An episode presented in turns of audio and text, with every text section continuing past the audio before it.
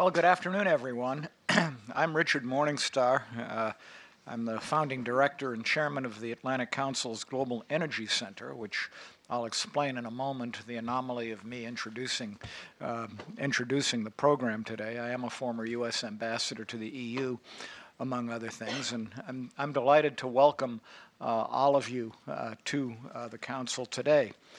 Uh, I want to give a very special welcome uh, to our main speaker. There he is, Richard Berner, who is the director of the Office of Financial Research uh, at the Treasury Department. Uh, and Richard is uh, joining us today for our fifth event in the Power of Transparency series, uh, co hosted uh, with Thomson, Thomson Reuters. Uh, but uh, I'm particularly happy uh, to be uh, welcoming Richard here today, and the reason why I'm up here. Uh, not only because of the timeliness of the event, but we were, he's a good friend, and we were high school classmates at Brookline High School, Brookline, Massachusetts, in the class of 1963, which, if you're counting, will be uh, 54 years ago, this coming spring. Now, I know neither of us look like we could possibly be that old, uh, but uh, uh, in, in, in fact, we are. Uh, not only are we friends, but our, our parents were very good friends uh, as well. And uh, we both got to know each other's parents quite well um, over, over the years. Uh, I'd also like to give a very warm welcome to the two people who are the brains behind this operation Andrea Montanino, who's uh, the director of our global uh, business and energy program, uh, and uh, Marie Kasparek, who's maybe outside of the room right now. She's working, who's uh, put this together.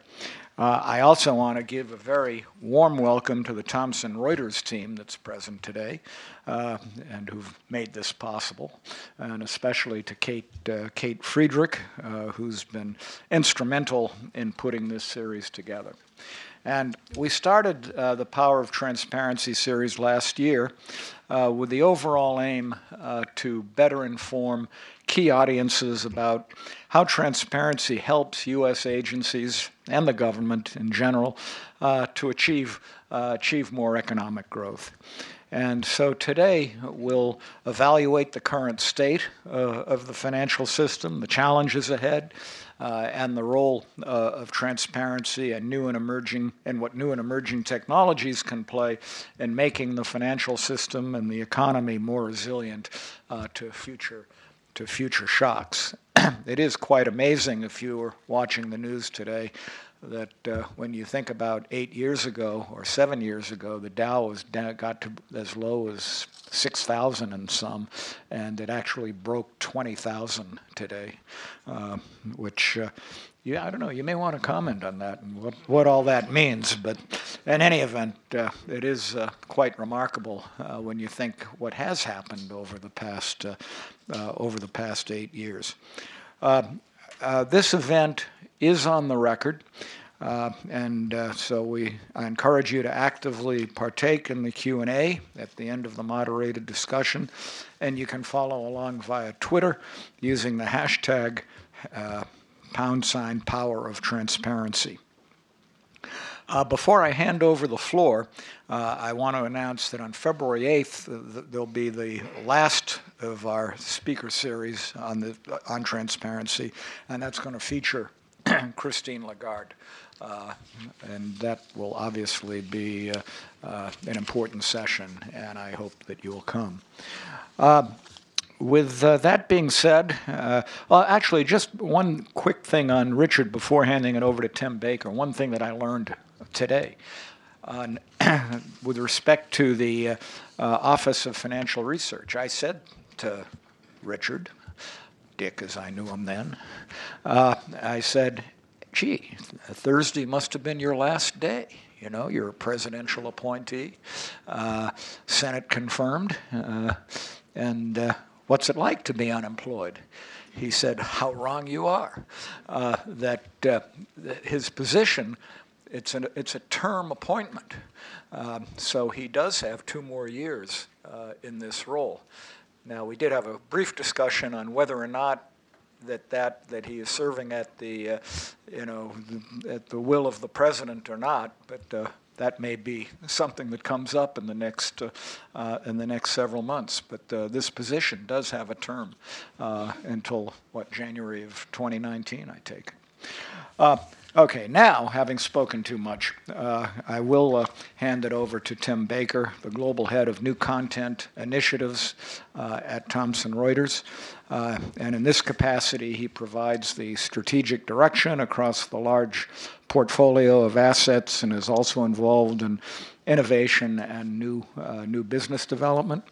And prior to that, um, uh, Tim was the managing director at UBS, where he occupied a variety of analytical and supervisory positions. And his current and previous role and responsibilities make him make him the perfect person to set the stage for today's discussion. And so I'll turn it over to Mr. Baker, who will also introduce our other participant uh, uh, later.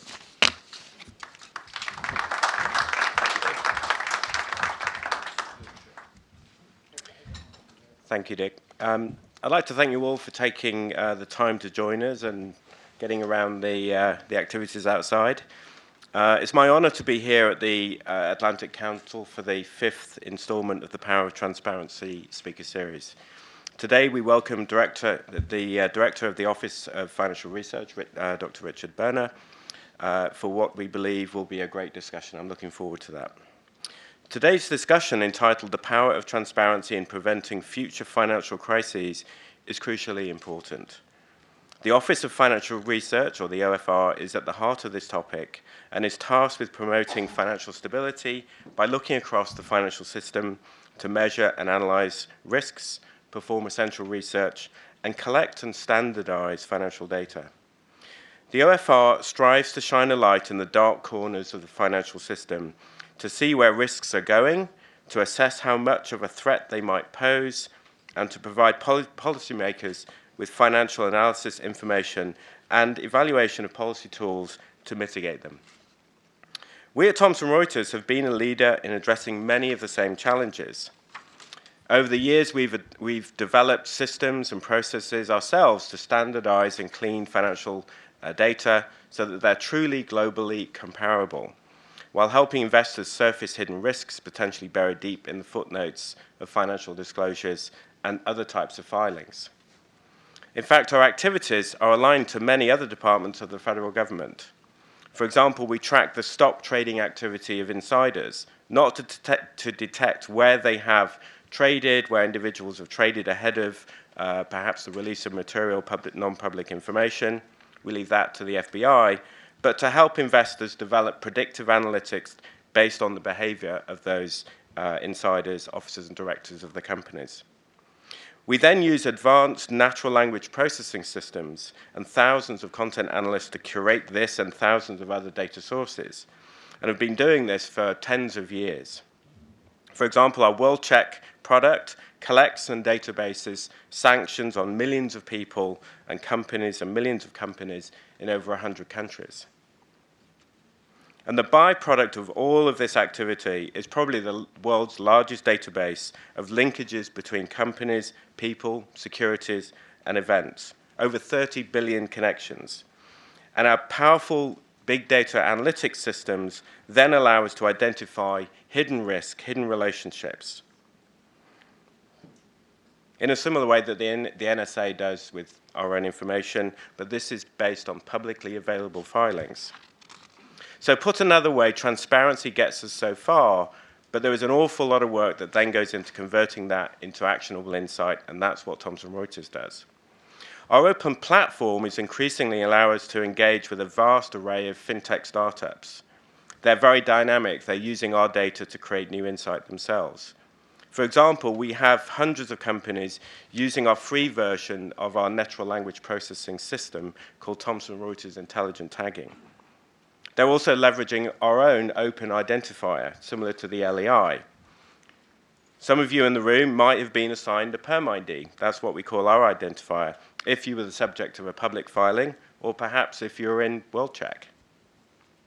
Perhaps our discussion today will touch on some of these issues, and I uh, look forward to introducing the two speakers. I'd first like to acknowledge our moderator today, Gina Chon, Washington columnist at Reuters Breaking Views. I'm a Breaking Views uh, fan. I read it every day. I encourage all of you to do the same. Gina joined Breaking Views in 2016 from the Financial Times, where she was the enforcement and regulatory correspondent in Washington, most recently focused on white collar crime and cybersecurity. Before that, Gina was the corporate reporter for Quartz and spent seven years at the Wall Street Journal in New York, Baghdad, and Detroit, covering M&A, war, and automotive, I assume in that order. Before we get the discussion started, I would like to introduce our distinguished guest. Dr. Richard Berner was confirmed as the first director of the Office of Financial Research in 2013. Prior to his confirmation as OFR director, Dr. Berner, served as counselor to the Secretary of the Treasury with the responsibility for standing up the Office of Financial Research. Before joining the Treasury in April 2011, he was co head of global economics at Morgan Stanley. Prior to that, he served as chief economist at Mellon Bank and as a member of Mellon's senior management committee and was also a senior member of the Mellon's uh, Senior Management Committee. Previously, he served as uh, a senior economist for Morgan Stanley, Salomon Brothers, and Morgan Guaranty Trust Company, and was director of the Washington, D.C. office of, office of Wharton Econom- Econometrics, and on the research staff of the Federal Reserve Board in Washington. He also was an adjunct professor of economics at Carnegie Mellon University and George Washington University. Dr. Berner has won forecasting awards from Blue Chip Economic Indicators, the Wall Street Journal, Market News, and the National Association for Business Economics. He was also awarded the 2007 William Butler Award for Excellence in Business Economics. I know we're all eager to hear from him today, so without further ado, I'll hand it over to the director.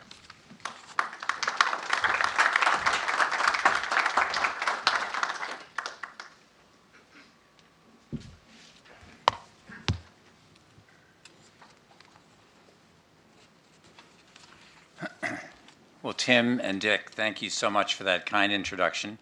I am truly delighted and honored to be here with all of you today, uh, and thank you for the invitation. Dick, since we went to high school together, I would only ask what took you so long. Thanks also to the Atlantic Council and Thomson Reuters for inviting me here to join the distinguished speakers in this Power of Transparency series.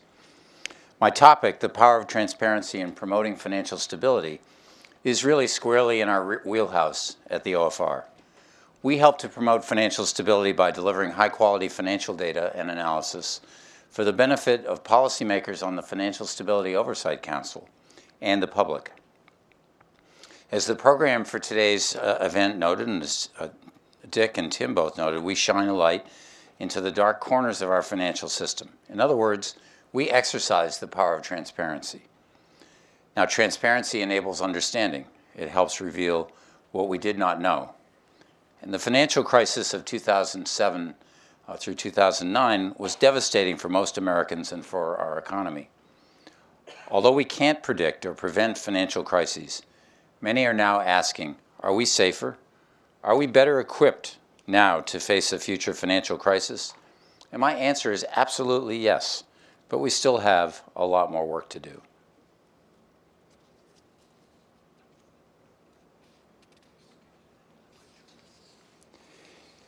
In the years since the crisis, federal financial regulators have taken important steps to make the U.S. financial system more resilient.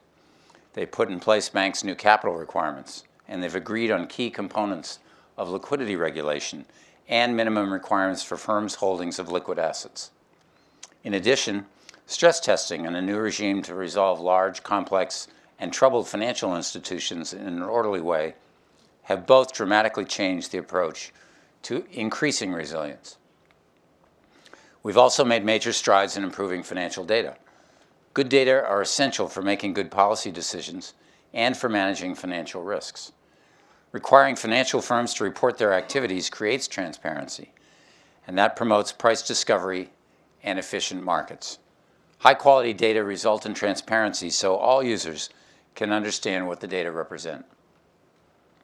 That's where I want to focus this afternoon on improving the quality, the scope, and accessibility of financial data. Each of those is part of the OFR mission, and they are essential for transparency in the financial system. Just having one or two won't suffice. All three are required, like the legs of a three legged stool. Let's first discuss data quality. The collapse of Lehman Brothers in 2008 taught us all a lesson about the importance of data quality. When Lehman failed, financial regulators and Lehman's counterparties were unable to assess many individual exposures to this failing firm. No industry wide standards existed for identifying parties to financial transactions. So many market participants were exposed to Lehman through its subsidiaries without knowing it. If only knowledge of those exposures had existed prior to the Lehman failure. Well, now we have a solution the Global Legal Entity Identifier System, or LEI, which is like a barcode for precisely identifying parties to financial transactions. It's a cornerstone for financial data standards, and Tim alluded to that in his introduction. A half a million LEIs are already in use, but more progress is needed towards universal adoption and the full benefits that we expect to flow from it. We played a major role in launching the public private partnership that created the LEI system, and we prodded regulators to require broader use of the LEI in regulatory reporting to solve the collective action problem that stymies adoption. Authorities in Europe have required it, but our fellow U.S. regulators have been slower to respond. They need to step up and do more. Precise identification of financial products and instruments is also uh, essential for data quality. That's why we have a statutory mandate to develop a financial instrument reference database. That's an authoritative source of data describing financial instruments. With it, anyone could check whether a particular financial instrument is a close substitute for another, like looking your, up your family tree online. The database will help firms more systematically understand, aggregate, and manage their risks across their portfolios. Likewise, it will help officials promote financial stability by helping them understand, aggregate, and assess risks across the financial system. Soon the OFR will publish a paper outlining our proposed approach to establishing this database. That brings me to the second leg of the stool, data scope. To analyze threats to financial stability, we need data that are both comprehensive and detailed. Although we've made progress, gaps persist in financial data, and it's our job to fill them. One key gap that we're trying to fill involves short term funding markets, specifically, data describing markets for bilateral repurchase agreements, or repo, and securities lending transactions.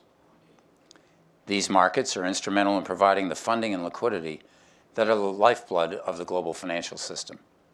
The U.S. repo market provides more than $3 trillion in funding every day to securities dealers and many others. But its vulnerability to runs and fire sales poses potential threats to financial stability. The OFR has collaborated with the Federal Reserve and the Securities and Exchange Commission to conduct two voluntary pilot projects to explore how best to collect those data. We plan to build on the pilot soon with a rulemaking to launch ongoing data collections. We'll make the resulting data available to federal financial regulators and in aggregated form to the public. The data might also be useful in developing a secured funding rate as an alternative to LIBOR. LIBOR, formerly the London Interbank Offered Rate, is an interest rate benchmark used to price borrowing rates on major consumer purchases, such as homes and cars, and for $150 trillion in derivative transactions. Attempted manipulation of LIBOR during the financial crisis and ongoing doubts about LIBOR's reliability prompted the OFR and the Federal Reserve to work with other agencies and market participants to devise a reliable, widely accepted, and transparent alternative. That work is continuing in the new year. The third leg of the stool is about data access. To make key data more accessible, we must both overcome obstacles to the appropriate sharing of data and ensure the protection of confidential information. The financial system is global, so challenges to data sharing know no borders. The challenges involve restrictions on sharing proprietary data, the need to protect personal and market sensitive information, and legal constraints that differ among and across jurisdictions. Even sharing data with member agencies of the Financial Stability Oversight Council can be difficult.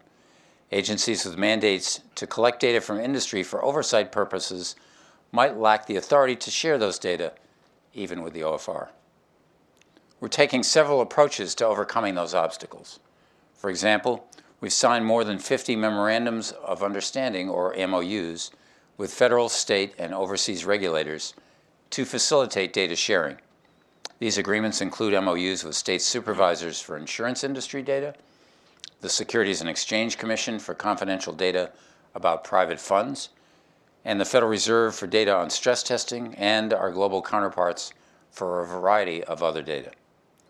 We're also working with federal financial regulators to develop best practices and a set of common MOU provisions to streamline the process. To facilitate data access, we're also working with regulators in the United States and overseas to build and link catalogs of metadata or data about data for transparency among regulators about what data exists and to identify data gaps. Well, those are just a few examples of how the OFR is exercising the power of transparency to promote financial stability by improving the quality, the scope, and the accessibility of financial data. Thanks for your attention today, and I'll be happy to answer your questions.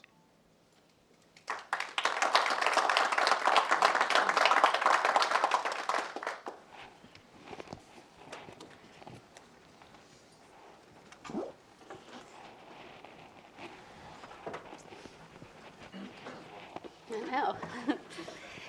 Um, So thank you uh, for everyone for showing up here today and to Director Berner, um, especially on this beautiful day and the crane drama going on outside. You still decided to come in, so I appreciate that. Um, So uh, Director Berner gave a a pretty good overview of how the OFR um, has transparency as one of its focal points of its work. Obviously, it was uh, created out of um, what we learned from the financial crisis and the broader uh, regulatory reforms that occurred afterwards. So I guess I just wanted to start off, and um, Director Berner, you talked, uh, you touched upon this in your opening remarks, but especially for people who may not be as familiar with OFR, can you just talk about how you decide what to focus on, given how broad your mandate is and how uh, vast sort of the, the space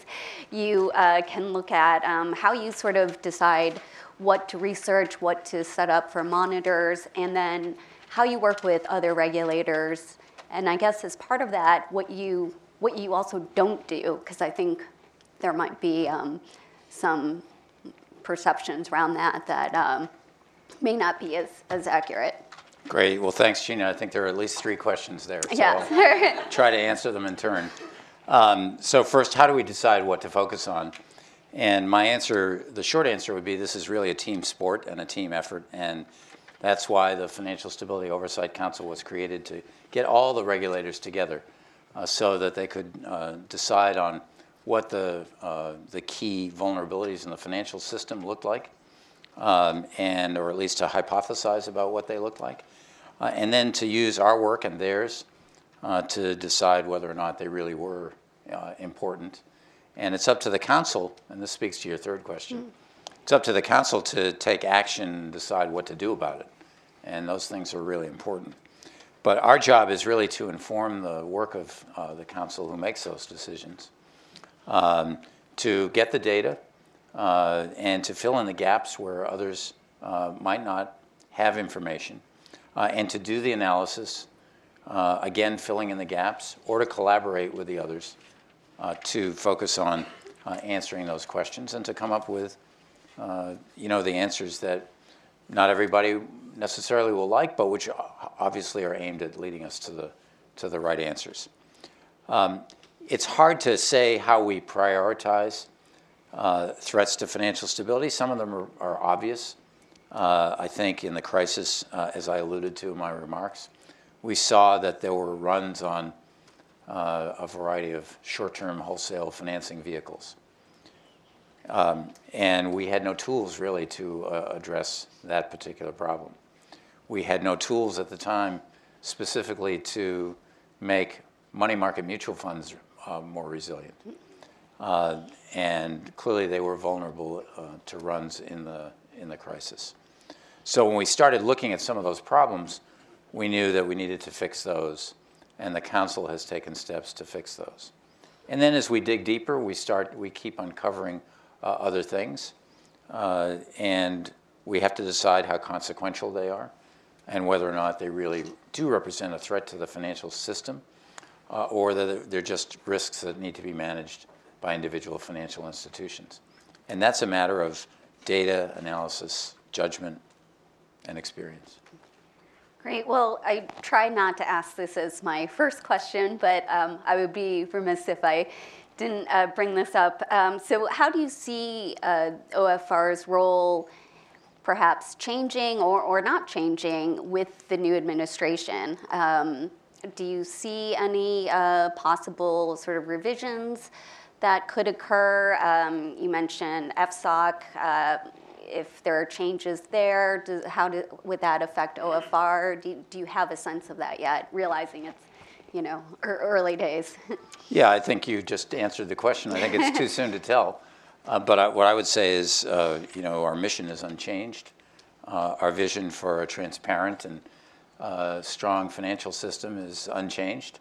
Uh, you know, and I would expect that uh, both the administration and the members of the council share that vision, and so we're all still pulling in the same direction. Okay. Have you gotten any indication yet, or, or is that still sort of in, in process? Well, as you're aware, there's a transition process, and uh, when that process was underway following the election, uh, we uh, answered questions. We supplied the transition team with uh, information. More recently, we've met, you know, with some uh, of the incoming folks, but it's early days, and um, we'll see how that evolves. Yeah, I guess they also need to get a Treasury Secretary and some other people in, in place as well. So uh, I wanted to sort of touch upon, uh, speaking of sort of politics and the political environment, um, there's a lot of uncertainty, whether it's here in the US or, or overseas. Um, we've seen uh, the vote in the UK with Brexit um, still being worked out of the mechanics of that. Uh,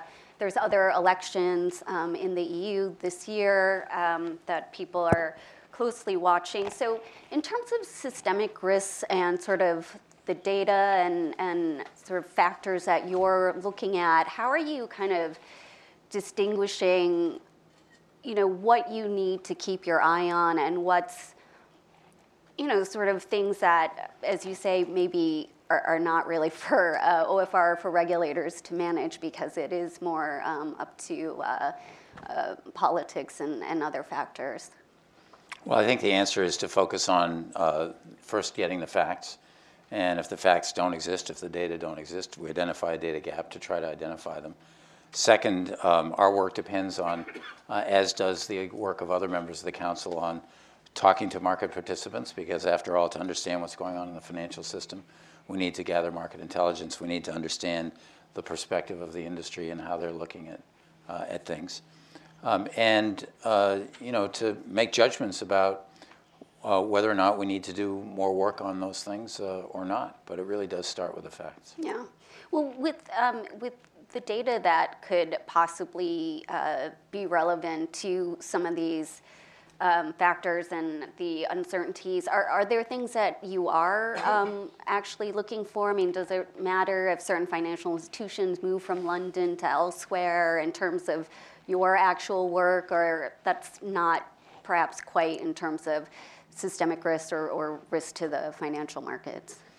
Um, the answer is it's not yet clear, but we're thinking about those things. So, for example, in our uh, financial stability report and our annual report, we talked about four themes, one of which was uh, that from a macro perspective, we thought that most of the sources of risk would come from developments overseas outside our borders uh, and some from Europe.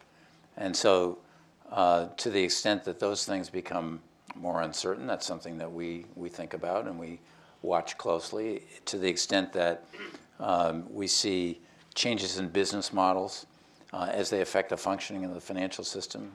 uh, either because of the factors that you mentioned or some other factors which are important. Those are things that we try to focus on to understand what their implications are for how the system is functioning and where it might be going. Sure. Okay. Well, you mentioned uh, in your remarks the quality of data and uh, possible data gaps. Um, what are some of the areas that you see are, are still things that perhaps regulators and policymakers don't know enough about? Um, you mentioned LIBOR, which is uh, obviously will be of great interest of what ends up being the alternative, what replaces that. Um, and also, in terms of the data gaps, I think people think OFR, it's just about researching sort of the industry or markets, but you also look at uh, the regulators themselves in terms of some of their work, like the uh, Federal Reserve and the CCAR, the stress test process. Um, what are some of the areas that you think are, are still lacking that, uh, that you think are, you know, of, of focus that, sh- that should be relied on? So in terms of the data uh, gaps, uh, one that I talked about in my remarks was in short-term wholesale funding. Repo and securities lending are two kinds of transactions uh, in what I refer to as securities financing transactions. Um, those are important gaps that uh, we think need to be filled because they did uh, represent threats in the in the crisis, and we still think that there's vulnerability there. And all the regulators uh, agree with us and are very supportive of filling uh, that gap. But there are others. And one of the things that we do in order to try to uncover those gaps is we try to essentially be cartographers. We try to map out what the financial system looks like so we can understand the pieces and how they fit together.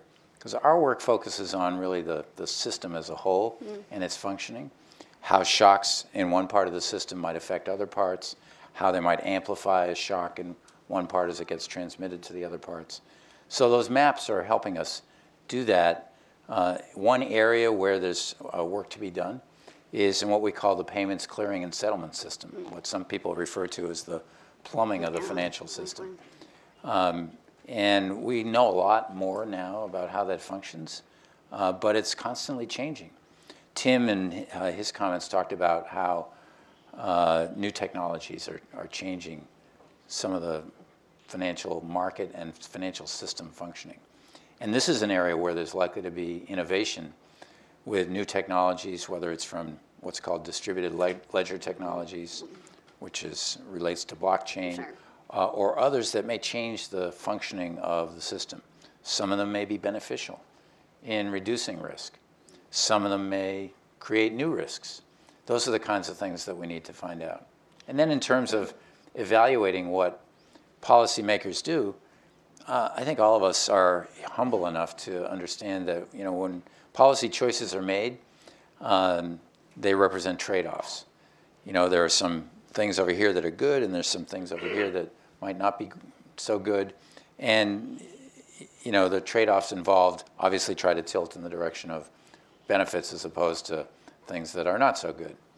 But if there are unintended consequences from certain policy choices, then it's our job to try to smoke those out and to report on them and see what might be done uh, about them. We do have a mandate to evaluate, uh, as you mentioned, uh, stress testing, uh, CCAR in particular, and other kinds of stress testing uh, in general, because CCAR is something that applies to our largest bank holding companies.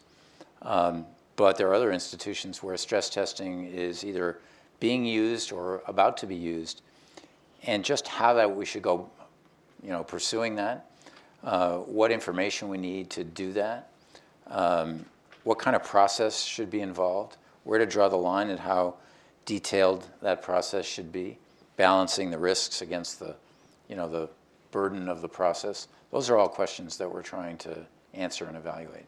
And what's the uh, timeline on that? Because there's each year the stress test sort of evolves. There's different factors right. that the Fed includes. Um, there's also changes to perhaps the way they even calculate certain capital measures mm-hmm. uh, that they've talked about.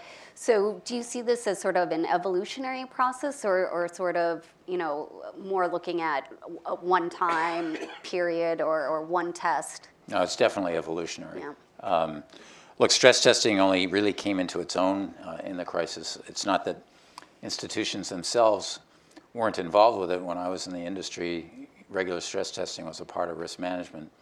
Uh, but we've learned a lot over the past few years, and we'll continue to learn, and that makes it inherently evolutionary. Um, and I think that that means that there's a dialogue that goes on in the policymaking and regulatory community, and we're part of that dialogue by statute and also because people have come to us asking for advice. So we've already had some impact on the thinking of people who are doing the stress testing. Recently, it was announced publicly that we have access now to the data that are used in the CCAR process. And that will enable Thanks us. with love, by the way. Lucky Well, you. uh, and so our goal in getting access to those data is to evaluate the process, to evaluate the tests, seeing whether they are effective, um, seeing whether there's that balance uh, in the test, seeing whether the granularity is something that's absolutely needed. We don't presume, we don't have any presumption uh, to begin with. Uh, but, um, you know, I think we've already seen some changes uh, in the stress testing uh, process and methodology. And I think there's a recognition by regulators that we should not have a one size fits all approach to stress testing or to other kinds of regulatory measures, that, you know, it should be um, geared to the risk in the institution um, or to the parts of the system that, uh, that it covers. Uh, so if you have a small, relatively simple financial institution, you treat them differently from the way you would treat a large, complex, interconnected institution. And what about uh, data gaps or, or things that you would hope to see um, in terms of the global financial system? 'Cause obviously, uh, our markets are pretty interconnected. Um, we have financial institutions that operate in um, pretty much in every country uh, in the world. Um, the Europeans, uh, they have their own stress tests, but it's, you know, obviously different standards, but it could also affect the balance sheet or, or other um, decisions that bank, banks make that also operate here. Are there also efforts to possibly work with other regulators uh, across the globe on some of these data issues? Yeah, we do, in fact, and I mentioned that we have MOUs with a variety of overseas counterparts, uh, and we engage with them uh, on a regular basis to talk about issues uh, in common.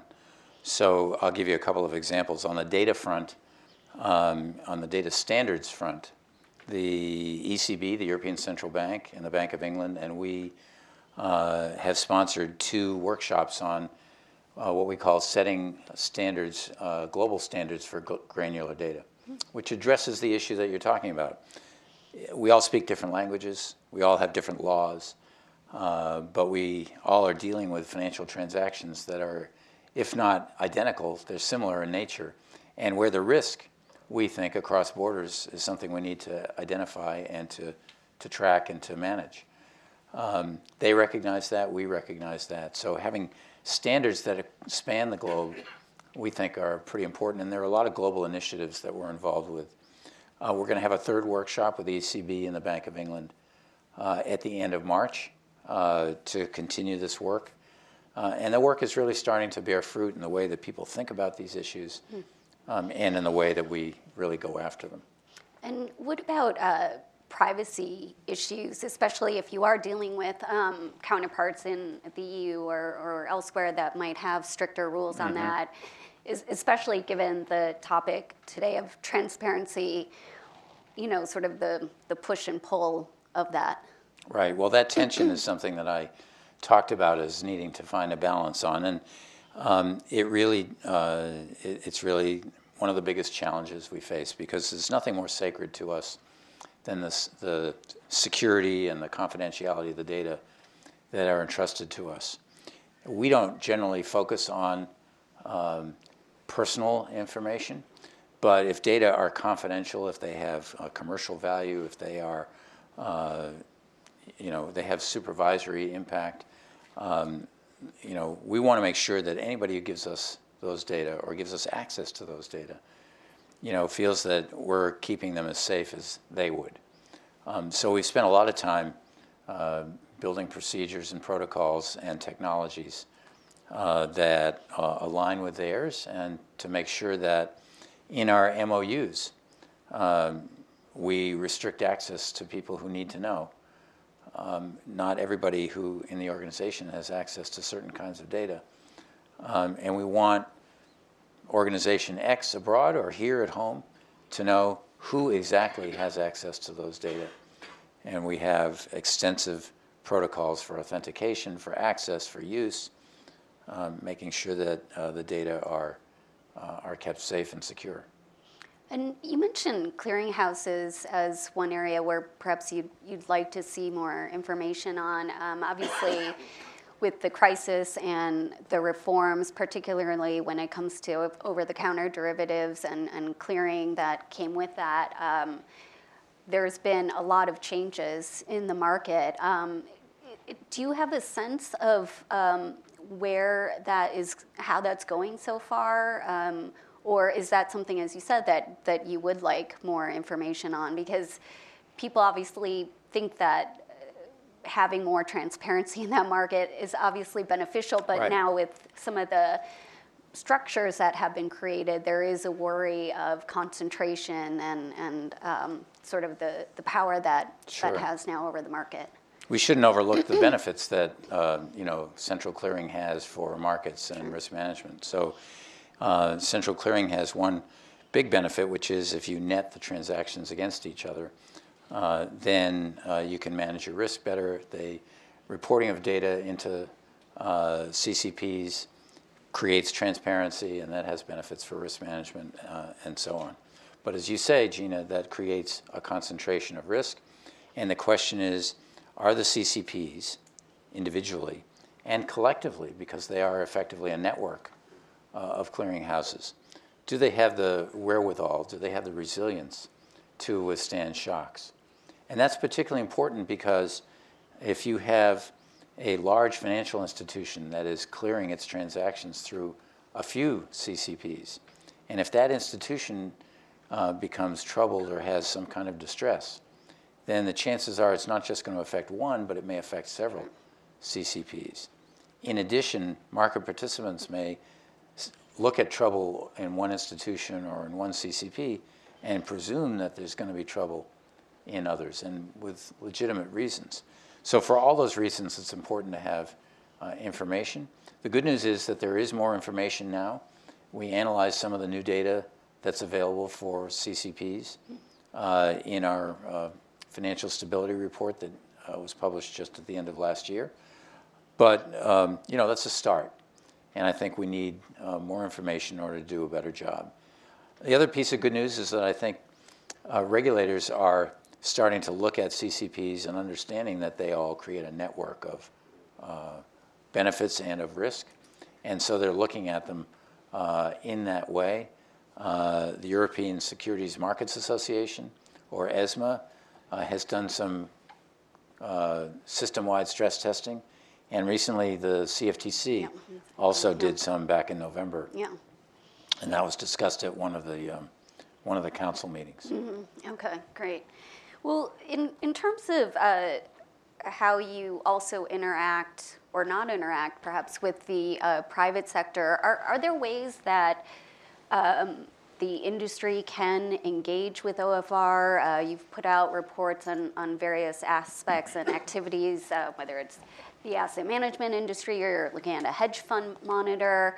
Are there ways to interact with them? Do you sort of invite them in? Can they come to you? How, how does that work with the industry players? Yeah, it's a good question. I'm glad you asked it because our door is really always open uh, to industry, and not only do we welcome them to come to us, we also reach out uh, and go to them. And my uh, decades of experience in the industry, uh, I think, have uh, created a lot of respect uh, from me to them and uh, and uh, from them to me as well. So I think that uh, that's something that comes very naturally uh, to us, and it's important for lots of reasons. One, if we're collecting data uh, from the industry, um, which we're about to do, it's really important to get it right and to make sure that uh, we don't increase and potentially reduce the reporting burden.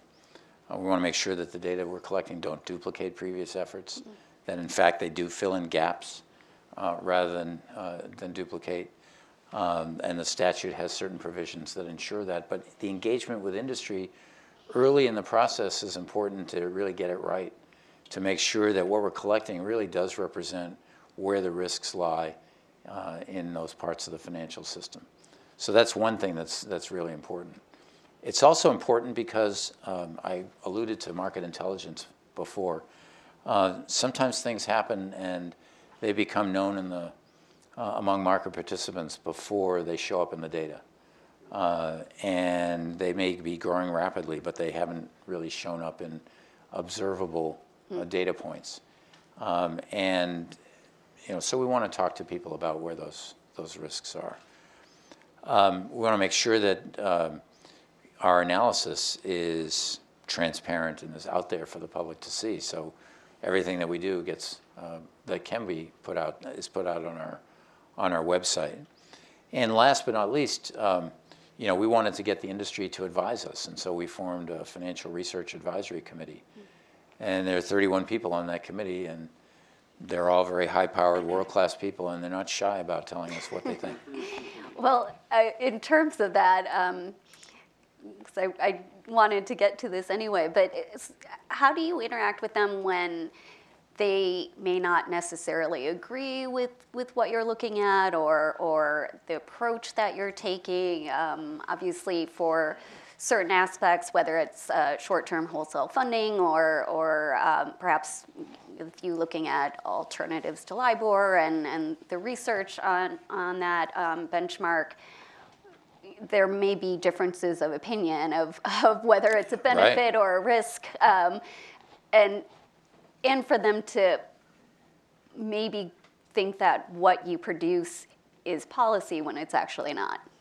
Right. So let me answer the first question. That's a really important question because uh, you know my personal view is, um, you know, you find the truth not through immediate agreement on something, although that you may immediately agree, but more you're more likely to find it through disagreement uh, and through uh, controversy and discussion.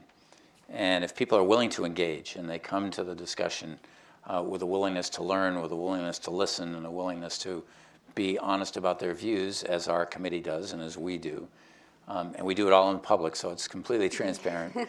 uh, then I, I, think you get you start to get enlightenment out of uh, a process like that. So we're willing to take uh, their advice, but they understand also in offering it that it may be that for a variety of reasons we don't take their advice, and that's okay.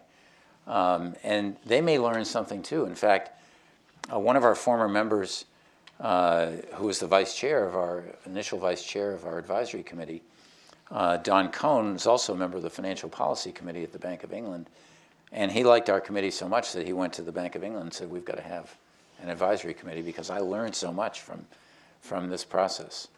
Um, but, uh, you know, so I think that's, that's the philosophy that we use uh, in approaching the issue. As far as confusing what we do with, with policymaking, um, you know, I think that's an easy thing to conflate. And we try to draw a bright line between what we do and policy decisions in a variety of ways and make that, you know, abundantly clear.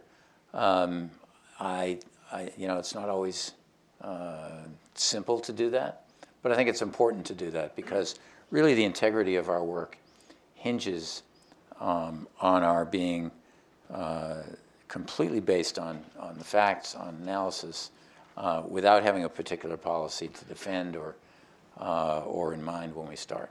Yeah. Don't shoot the messenger. yeah, look, our job is to ask hard questions. Yeah. And people might not like the answers, um, but that's our job. Yeah. No, as a journalist, I can relate. We've, so. we've done, we've yeah, I'm sure you can. We've we've uh, published some things, and some friends of mine in the industry called me up and said, "Well, you must be doing it right because you managed to piss off everybody. Yeah, exactly. Again, as a journalist, I can relate. Um, I just want to ask you, because um, I think we do want to make sure there's time for some questions. Um, sort of looking back and, and looking forward, um, you've been in this job now for, for several years. You're the first and only uh, director of, of the OFR. Looking back, are there things that you wish you would have done differently or focus more on? Um, is, is, there anything that you would uh, want to change or because obviously when you're the first one and you're kind of it's a work in progress and sort of figuring out how what your role is versus the regulators versus FSOC might have been you know sort of um, a bit daunting at times. Yeah. Well, how much time do you have? Yeah. No, obviously, as you say, doing a startup in the government is not a simple thing, and um, and uh, you know it was a gleam in the eye when we started, and uh, we've learned a lot uh, through the process. So sure, there are lots of things that I probably would have done differently, knowing then what I know now. Uh, but you had to acquire the knowledge as you went and make mistakes and be willing to move on from from uh, from the mistakes. And I think we've learned from the mistakes. I think we're uh, you know hitting our stride and getting it right.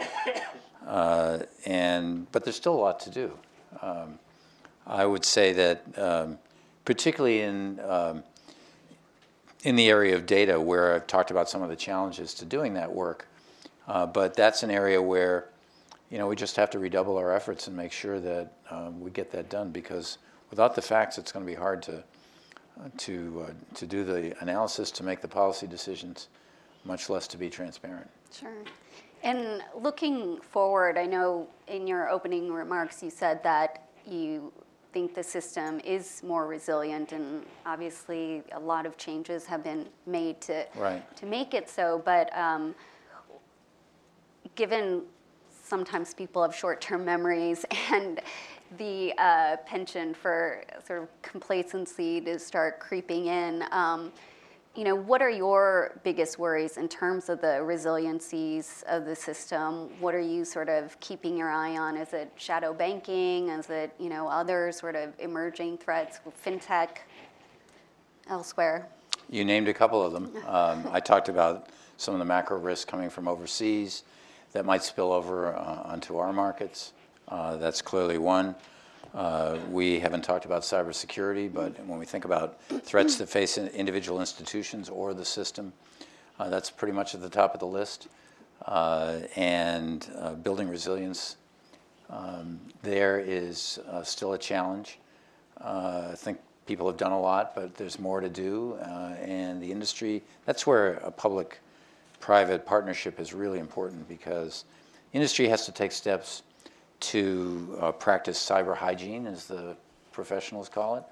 Um, and we have to make sure that the system as a whole has that resilience through information sharing, through a set of common practices, through making sure that um, you know we look at uh, the vulnerabilities wherever they may be. I think that the uh, the events at Swift um, uh, a little less than a year ago are evidence of that.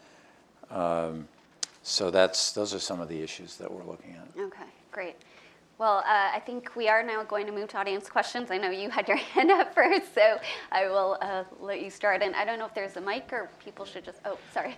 Thanks, thanks, and uh, thanks to the Atlantic Council for uh, organizing this. Uh, yours is an important role. I'm Robert Schroeder with uh, International Investor, and I think our, our moderator has tried, but I'm going to try to pull you out a little bit further on these areas of finance, global finance, that that you might still be concerned uh, our regulatory regulatory agencies are unable to really grasp. Shadow banking is just one of them. We see tremendous growth in private equity and trillions of dollars now now flowing through that uh, device.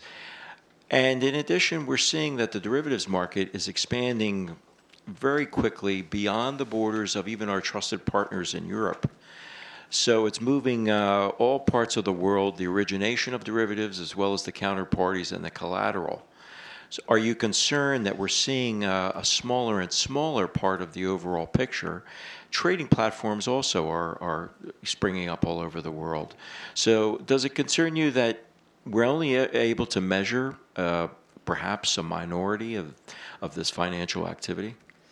Yeah, one of the things that we've written a lot about, not just recently, but over the past few years, is the fact that uh, as technology changes, as business models change, as regulatory changes uh, make one part of the financial system stronger, then there's a tendency for activity to migrate to other parts of the financial system.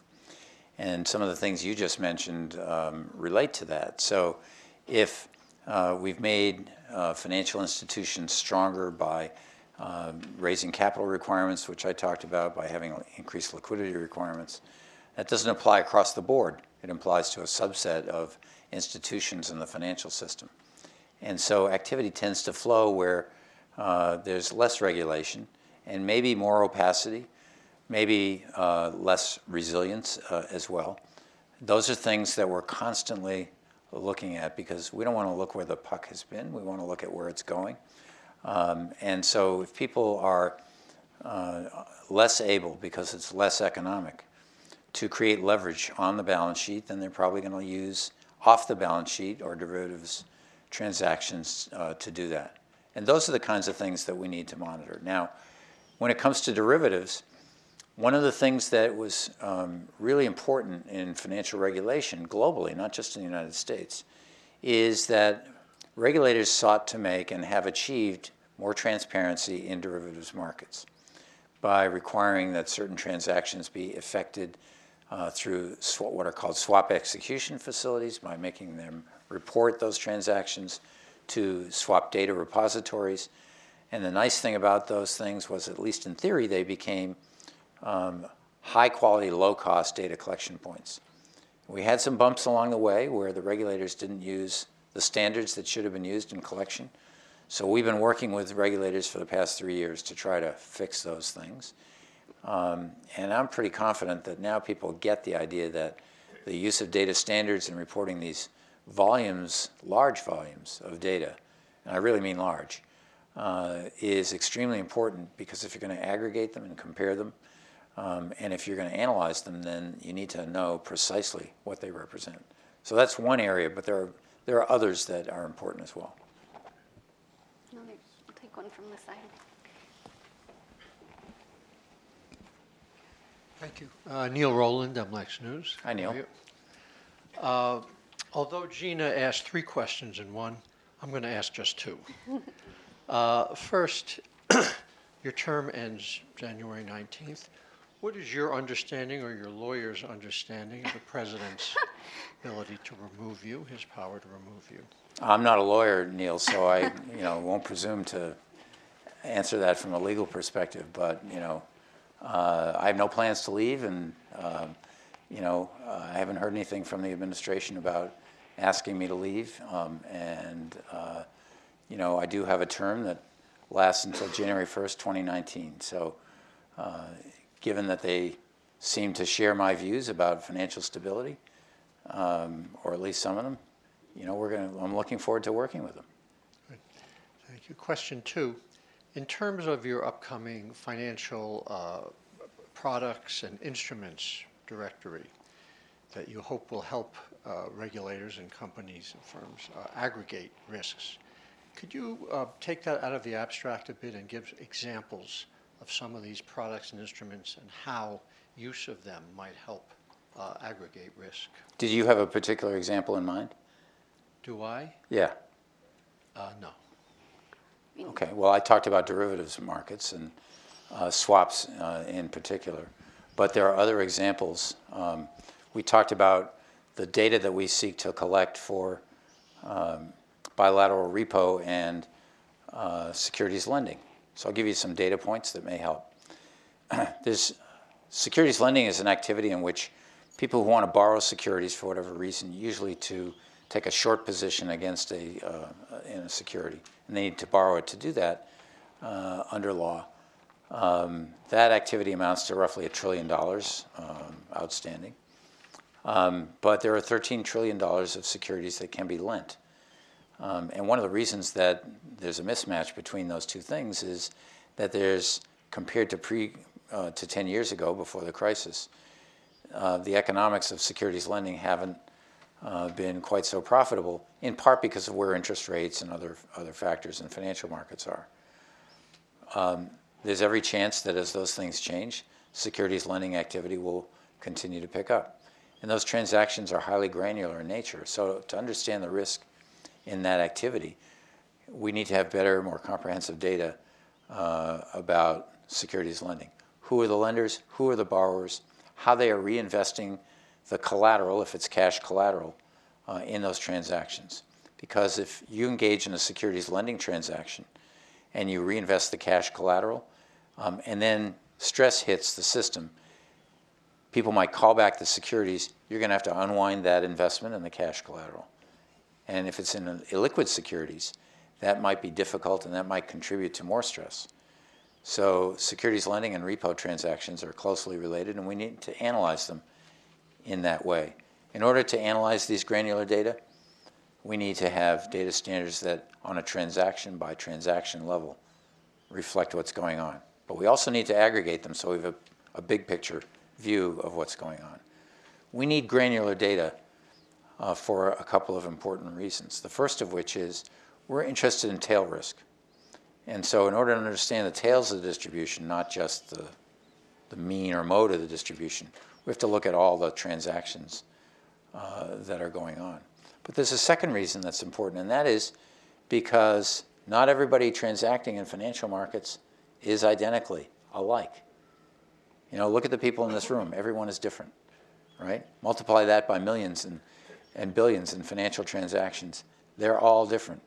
And so we need to recognize that when we think about how we analyze what's going on in financial markets. And that's hard, but it requires starting with very granular data. Dick. No.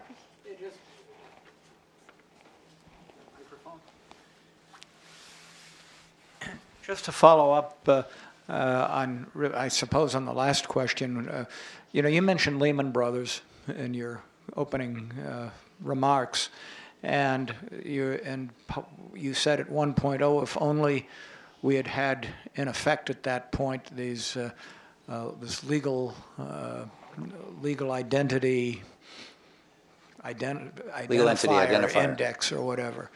And the question I guess that I had, I, I suppose that what you're saying is that at least then institutions would know how exposed they were to Lehman Brothers because it would identify subsidiaries and that kind of thing. That's right. Do you do you really think, at least then, that would have changed the behavior of institutions that would have had any effect on what finally happened with Lehman Brothers? That's a great question, Dick. I would say that it was necessary but not sufficient. Obviously, then regulators and risk managers um, would have uh, had to employ that information in order to say, gee, I'm exposed to Lehman Brothers and maybe there's some issues there um, through some subsidiary that had no, nothing about Lehman in its name. Likewise, the regulators would have said, you know, we're observing these transactions and they trace back to the parent Lehman, whether it's Lehman London or Lehman New York or wherever. Um, and we're seeing some things going on there. But uh, clearly, uh, it's just it's a necessary tool, but it doesn't make sure that what you're constructing with that tool uh, is of high quality. You need judgment, you need experience, you need people who are really paying attention to what's going on. But if they had blinders on, then they, they couldn't do that.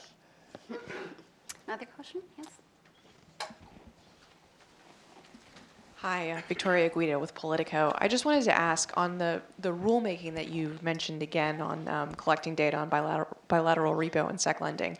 Um, is that affected at all by the administration's regulatory freeze? Are you guys either formally or informally abiding by that at all?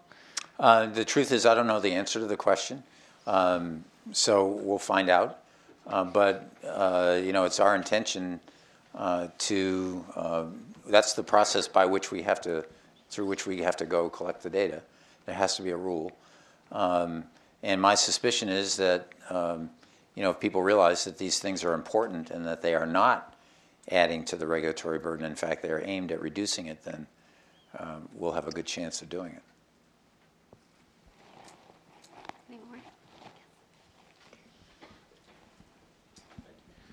Thank you, Dr. Berner, uh, for being today with us. Um, how do you rank United States financial transparency compared with other markets, say England, Euro area, Asian market, China? Do you see you at the benchmark, or there is still a, or there is a gap with other uh, places? And the second related question: Do you think uh, various degrees of financial transparency can affect decisions of market participants to move from one place to the others. So, in other words, prefer to go in places where there is less transparency uh, to do their business? That's a, an interesting and, and good question, or pair of questions. On the first, um, I don't think you can make any blanket statements because I think it depends on, excuse me, what you're talking about. So in some areas, the U.S. is is probably more advanced. In other areas, um, you know, Europe or Asia are more advanced. I'd say in general, um, you know, with developing economies, with emerging market economies, um, it might surprise you to learn that some of them are actually quite advanced uh, in this regard and have done quite a lot uh, to make their systems uh, and their, their financial systems and their regulatory systems fairly transparent. And they're working hard at, uh, at doing that. In fact, we get inquiries uh, from foreign governments and foreign central banks uh, to help them uh, set up OFR-like structures, whether it's in the finance ministry or the central bank or some combination of the two, uh, and to do that work because they recognize the benefits of, uh, of doing that. So there's no blanket answer. In some cases, the U.S. is further ahead. In some cases, other, others are, uh, are further ahead. Um, with regard to your second question, I think the, uh, the answer is, you know, if I'm a, if I'm an investor, I probably like transparency. I want to know what I'm getting. Uh, if um, you know I'm engaged in other kinds of transactions, I may uh, you know I may not like transparency. I may like opacity. So I think it depends on where you sit. Um, and you know, uh, typically I think that if you have markets where there's less transparency, there may be you know, more people may perceive there's more opportunity to uh, to to profit. Uh, spreads may be wider between bid and asked, or uh, there may be other factors that um, create more opportunities. Uh, but from a market functioning point of view, it certainly is my view that transparency is is a big plus. Great. Are there any more? Ryan? Hi, Director Ryan Tracy with the Wall Street Journal. A question on the legal entity identifier. Um, you mentioned in your remarks that U.S. regulators need to do more in terms of uh, mandating the use of that. Is there more that OFR can do, and can you tell us, um, you know, why you to this point haven't used the data collection authority that you have to to spur that? I've heard, you know, people suggest that there's a role for the OFR in mandating uh, that the use of LEI. It's a good question, Ryan. Thank you for that. Um, I would say, uh, first of all, uh, you know, in our regulatory system, each uh, regulator uh, has a certain degree of independence and a th- certain degree of authority um, over the institutions and markets that they oversee and supervise. Uh, and their data collection uh, authorities reflect those um, those authorities as well. And so um, we don't have the authority to tell uh, others uh, not to do what they're doing. Uh, what we can do is we can uh, do and um, and we can specify the identifiers that they should be using. but they are free to go about using the existing identifiers if they have them uh, that they're already using. So there's a little bit of ambiguity in the, um, in the law. But our data collection authority um, really is not really relevant for, uh, for that. What we do in collecting data is we can require that anybody who, uh, from whom we collect data can be compelled to use an LEI or other kinds of identifiers, an instrument identifier. And we will do that when we collect the repo and securities lending data and other data that, that we collect. Um, so uh, I think that um, you know most of the regulators view that there are benefits and there are costs to any change, and that is true. There are benefits and, and costs both to making changes. Um, our point of view is that uh, there are enormous network benefits from uh, widespread adoption for a system like the LEI. Um, and we can only realize that by making the adoption pretty widespread. Uh, and that's really the case for, uh, you know, for solving that collective action problem that, that so far has uh, prevented widespread adoption. Uh, I think we just have time for one more. In case, yes.